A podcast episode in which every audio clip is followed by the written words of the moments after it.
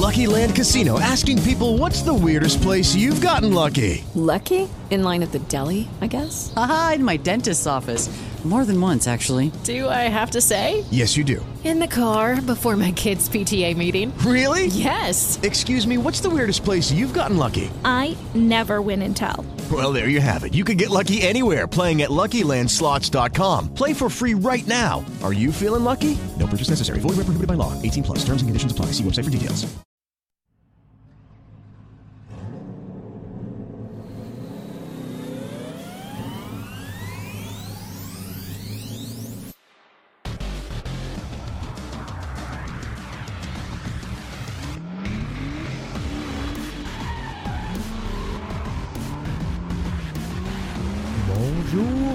Bonsoir, bienvenue à Formule Kev avec moi-même Kevin Laramie. On parle de course automobile, on parle de Formule 1 cette semaine. Et oui, évidemment, on va peut-être regarder un petit peu la IndyCar et tout, mais présentement, on est dans le grand calendrier écourté, évidemment, de la Formule 1. Et on va parler ensemble du Grand Prix de Styrie.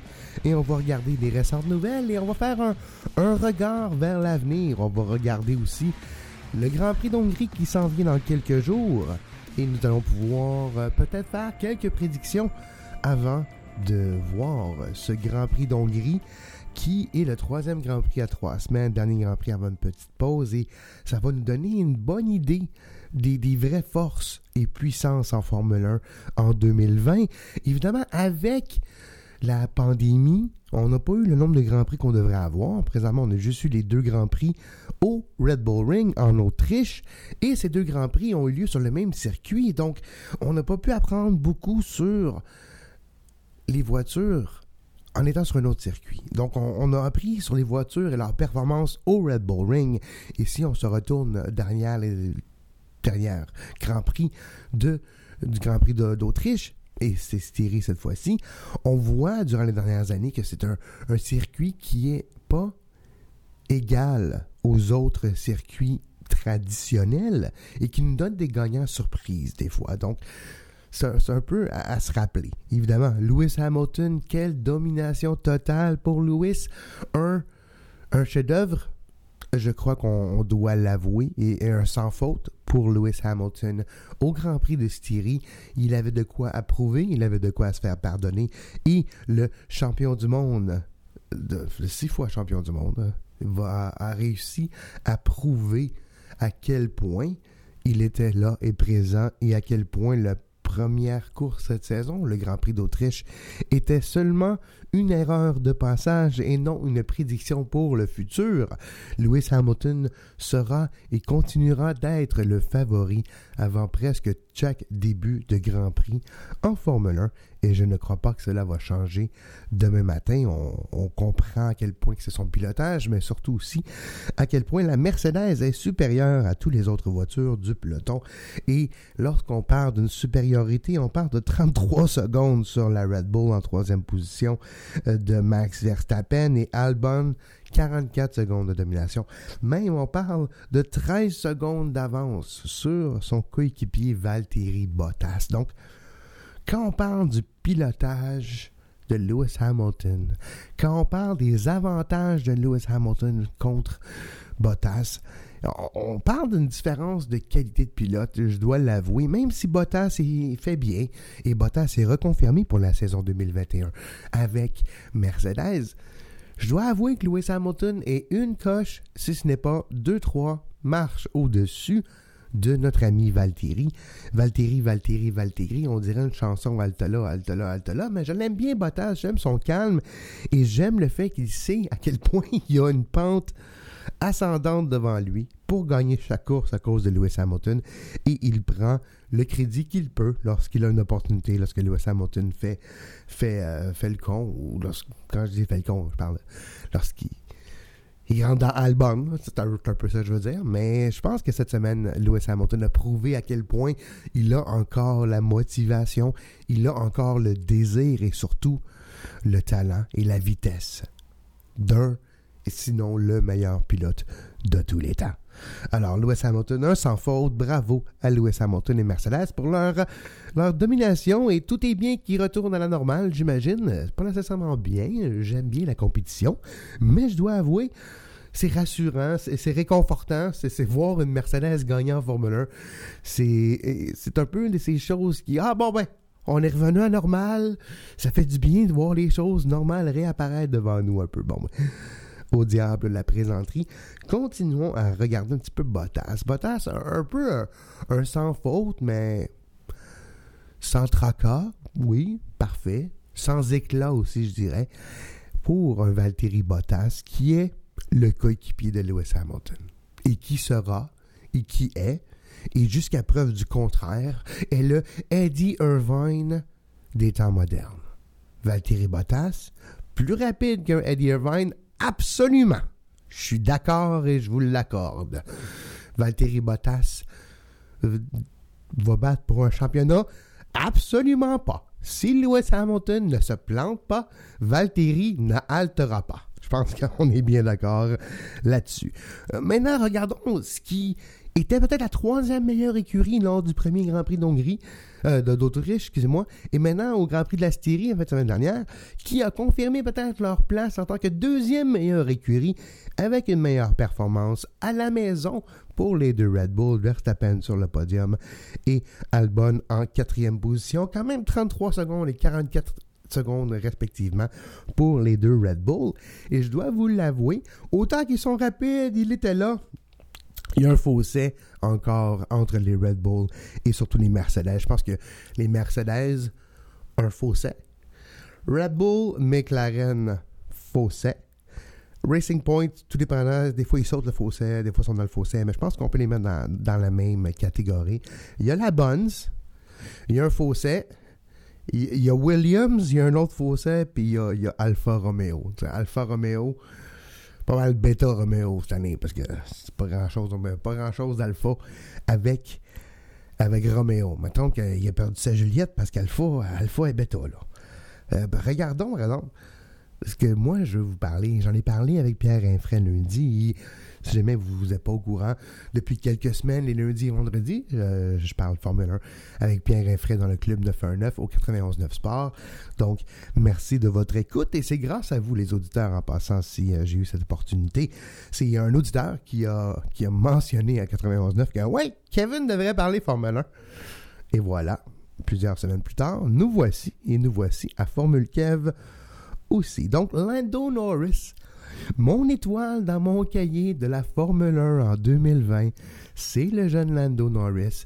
Oui, il me donne des airs d'un Jacques Villeneuve plus jeune, mais un, Jacques Villeneuve, je vous dirais, sans le côté rébellion. Un, Jacques. si, je pense à un corporate Jacques Villeneuve, maintenant, si, telle chose aurait pu exister, même si c'est blasphème de dire ces deux choses l'une après l'autre. Jacques Villeneuve, mon idole de Formule 1 de tous les temps en passant je dois l'avouer. Et je pense pas que je suis tout seul ici en vous disant ça. Et euh, si j'ai l'opportunité et la chance un jour euh, de vous apporter Jacques Villeneuve en entrevue, ce sera probablement le jour où je serai le plus heureux. Un des meilleurs journées de ma vie avec mon mariage et le jour où j'ai reçu mon chien Stevie. Mais je dois avouer, le mariage est premier, le chien Stevie deuxième. Jacques Villeneuve deviendrait probablement le deuxième moment de ma vie à, ce moment si j'avais l'opportunité de parler avec Jacques. Et je parle évidemment du conducteur de Formule 1 et non, et non l'oncle, évidemment. Donc, ou le frère, tout dépendant comment vous voulez regarder la situation. Il n'aime pas ça, l'oncle, le frère peut-être, mais vous savez de qui je parle. Continuons de parler Lando Norris. Certains me comparent avec James Hunt. Moi, je le vois plus comme un Lando Norris. Un jeune de, cette nouvelle génération positive, contente, mais confiante, et qui ne se laisserait pas marcher sur les pieds, qui sait quand dire non, non, non, mais quand même avec une certaine gentillesse. Une confiance et une autorité sans attitude ou sans rébellion, c'est dur à expliquer, mais cette nouvelle génération, pas seulement en Formule 1, dans la vie en général, me donne une certaine confiance en l'humanité.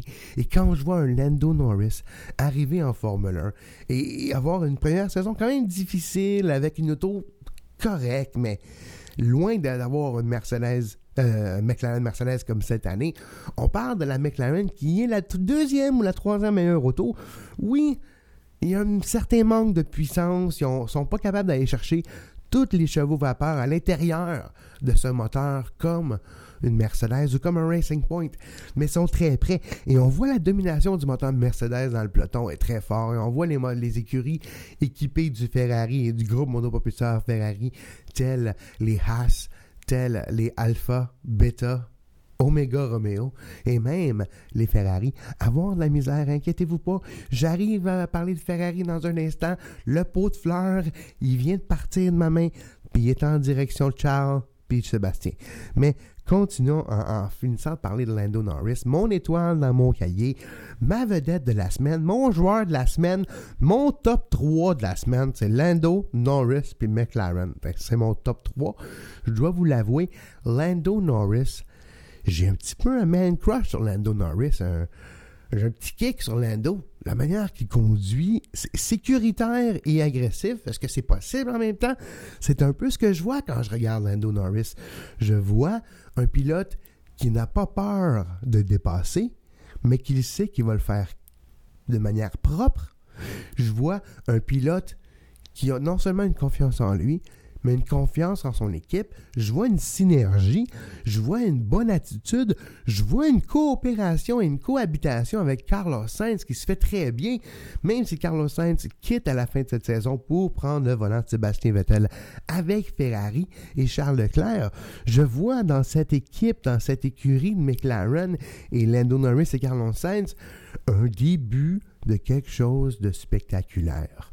Seulement trouver, il va falloir trouver un remplaçant à long terme et peut-être que Daniel Ricciardo, qui sera le coéquipier de Lando Norris chez McLaren l'année prochaine, sera le cas, mais j'espère que, que Ricardo n'arrivera pas chez McLaren avec la même énergie qu'il dégage présentement avec Renault. On va parler Ricardo dans un instant. Il y a des commentaires cette semaine. Et, bon, on peut en parler. On va, terminer avec McLaren. J'aime bien la McLaren. Je pense que McLaren va être peut-être la, troisième ou quatrième meilleure écurie cette de semaine au Grand Prix de Hongrie pour moi, les Ferrari vont être de retour euh, dans les favoris. C'est un Grand Prix un petit peu plus traditionnel. Les Ferrari, même s'ils n'ont pas un moteur Mercedes, le, tout compris, est capable de contrebalancer les déficiences du gros motopropulseur un petit peu de Ferrari et pour donner un tout qui est capable de rivaliser durant les meilleures années avec Mercedes. Et nous allons voir si Ferrari va être là présent ce week-end. Mais terminons avec McLaren et McLaren Mercedes, Lando Norris et Ricardo l'année prochaine qui remplacera Carlos Sainz. Pour moi, ce sera un test de présent où on, ce qu'on regarde encore McLaren pour d'ici quelques années. C'est bien beau les vétérans. C'est bien beau les vétérans qui ont du succès. Daniel Ricciardo n'a jamais rien gagné. Et pour moi, c'est un peu. Euh, j'aurais gardé Carlos, mais évidemment, Money Talks, l'argent parle, les Ferrari, l'attrait de la Scuderia Ferrari, l'attrait de l'étalon. Ouais, c'est un peu l'histoire de notre monde, malheureusement, mais l'attrait de l'étalon, c'est dur à dire non. Et lorsque Ferrari appelle, on répond. Et Gaston, il est là, il répond.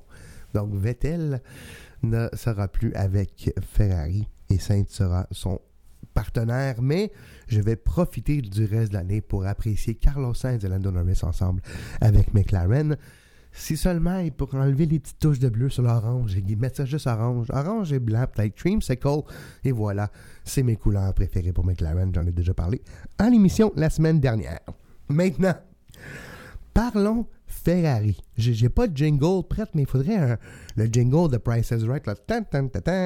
parce que Charles Leclerc, en premier virage, tourne à l'intérieur, m'a t'avoir mon Vettel, sort les deux Ferrari, Vettel automatiquement sorti, les deux au pit en même temps, Charles Leclerc est, voulu réparer son auto, ressortir, revenu, les deux disqualifiés, bon, les deux auto, euh, deux abandons, l'auto magané comme on dit, et pour moi, je trouve que c'est une bonne, un bon résumé, une bonne métaphore de la saison de Ferrari jusqu'à présent et de la situation de Ferrari dans les bureaux, la, la sphère bureaucratique de Ferrari pour moi est en grosse, grosse période de crise.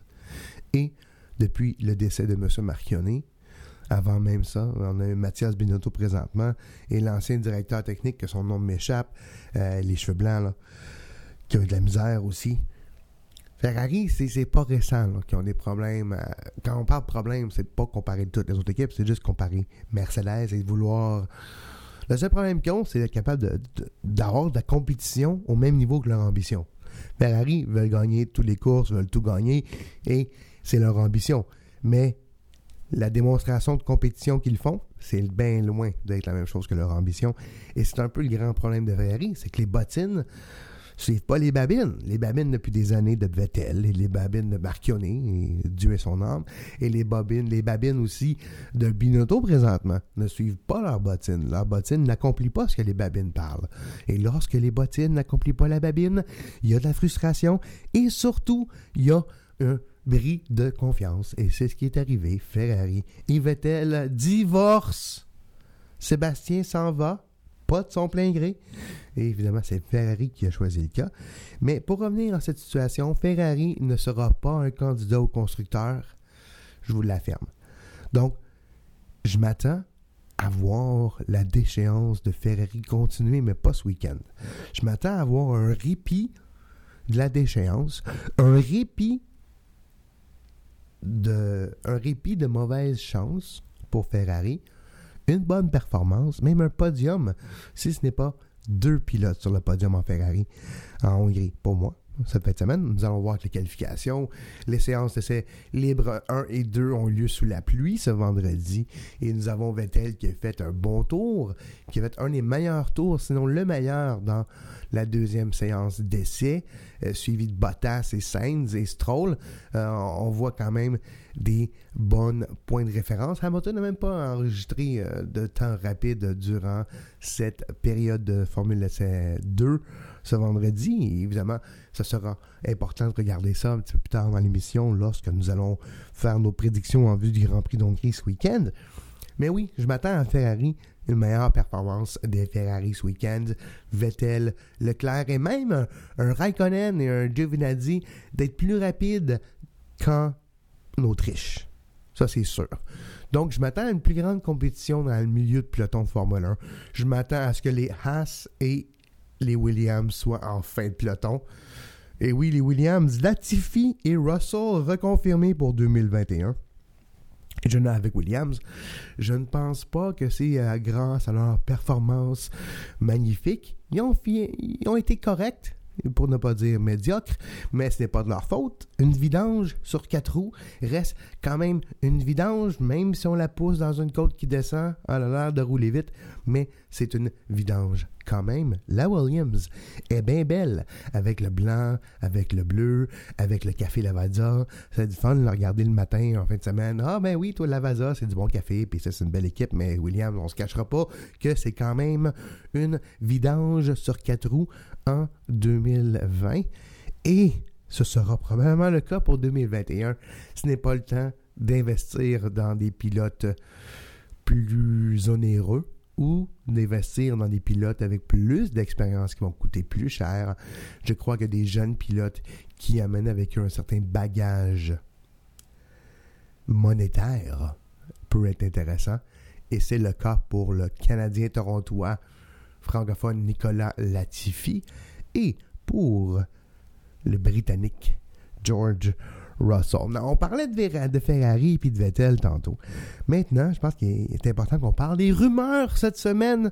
Racing Point et Sébastien Vettel alimentent les rumeurs. Il y a eu contact entre les deux, les deux entourages apparemment, mais pas de contrat, pas rien à signer, juste des, juste des bonnes plaisanteries et des, des mots de bienvenue jusqu'à présent. Mais le tollé de rumeurs est parti. Ah ben là, si Vettel va joindre Racing Point, qui on se rappelle, Racing Point en 2020-2021 continue d'être Racing Point. 2022 avec les nouvelles réglementations devient Aston Martin de A à Z, groupe motopropulseur, le évidemment le moteur et surtout aussi tout ce qui est nouvelle, le moteur d'énergie kinétique et tout cela sera construit par Aston Martin qui deviendra constructeur.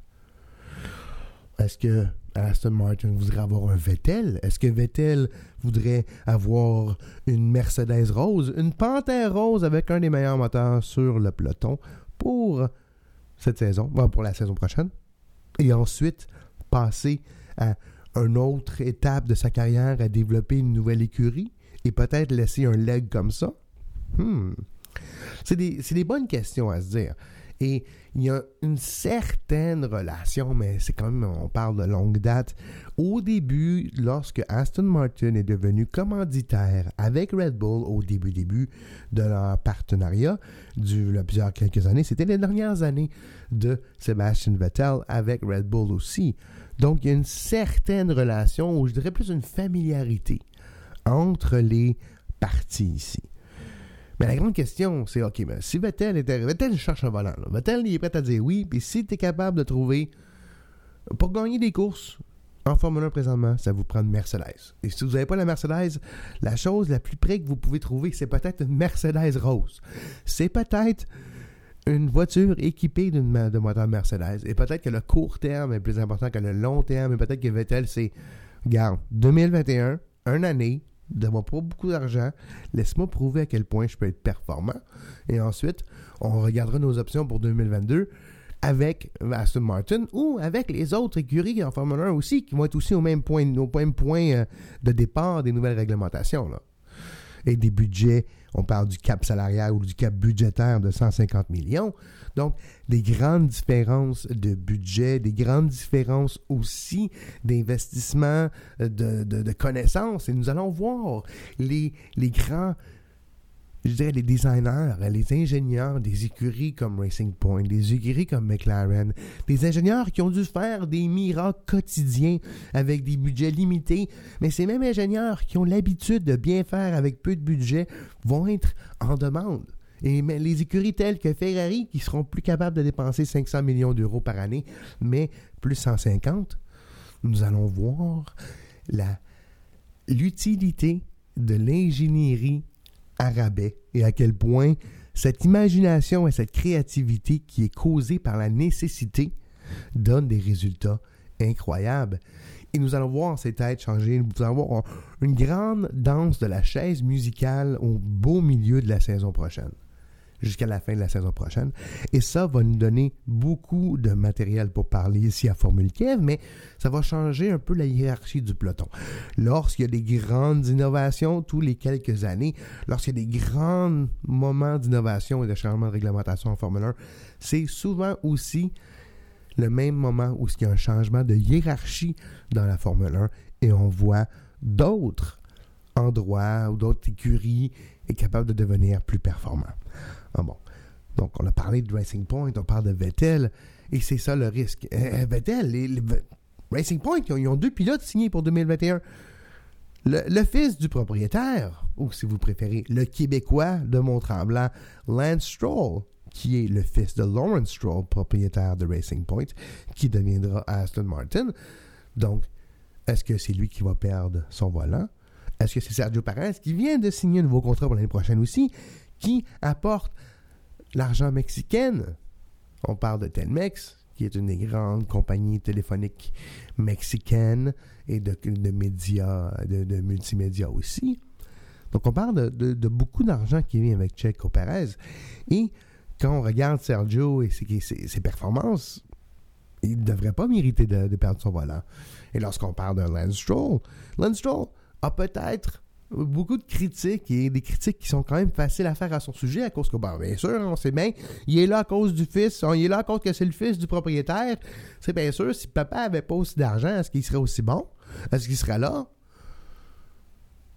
On doit avouer qu'avec ses performances en Formule 1, lorsque est, l'auto est décente, ses performances sont, sont plus que, que acceptables déjà un podium, des top 10. On a vu des bonnes performances. On a vu Lance Stroll être capable de tirer le meilleur d'une William Villange et d'une Racing Point solide à quelques reprises. Donc, je pense pas que Lance Stroll mérite de se faire retirer son volant non plus.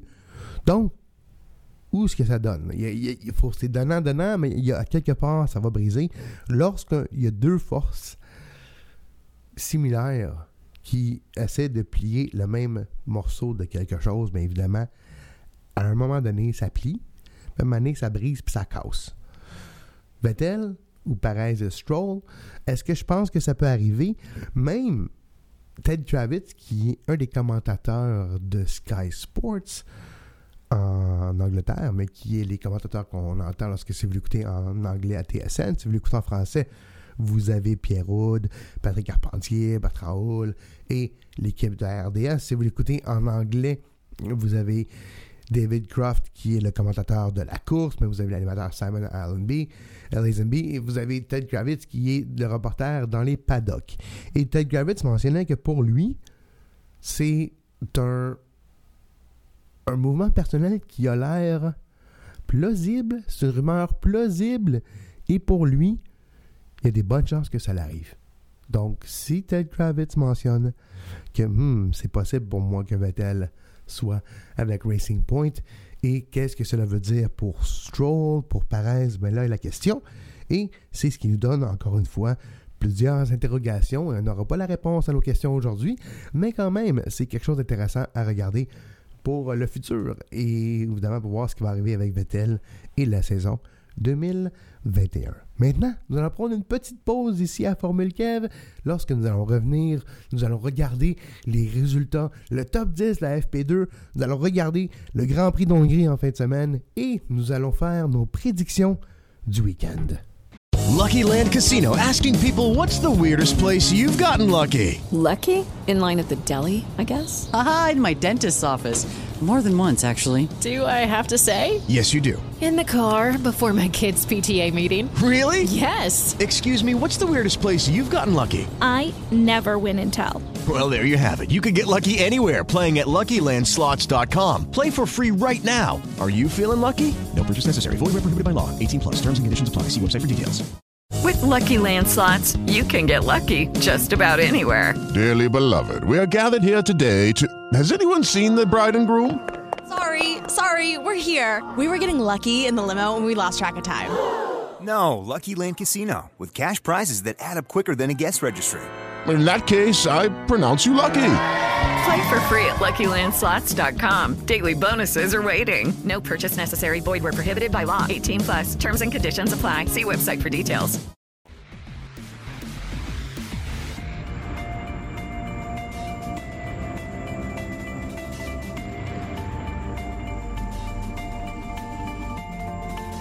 On est de retour à Formule Kev avec moi-même, Kevin Ramé, reporter sportif. Merci de nous écouter à Formule Kev.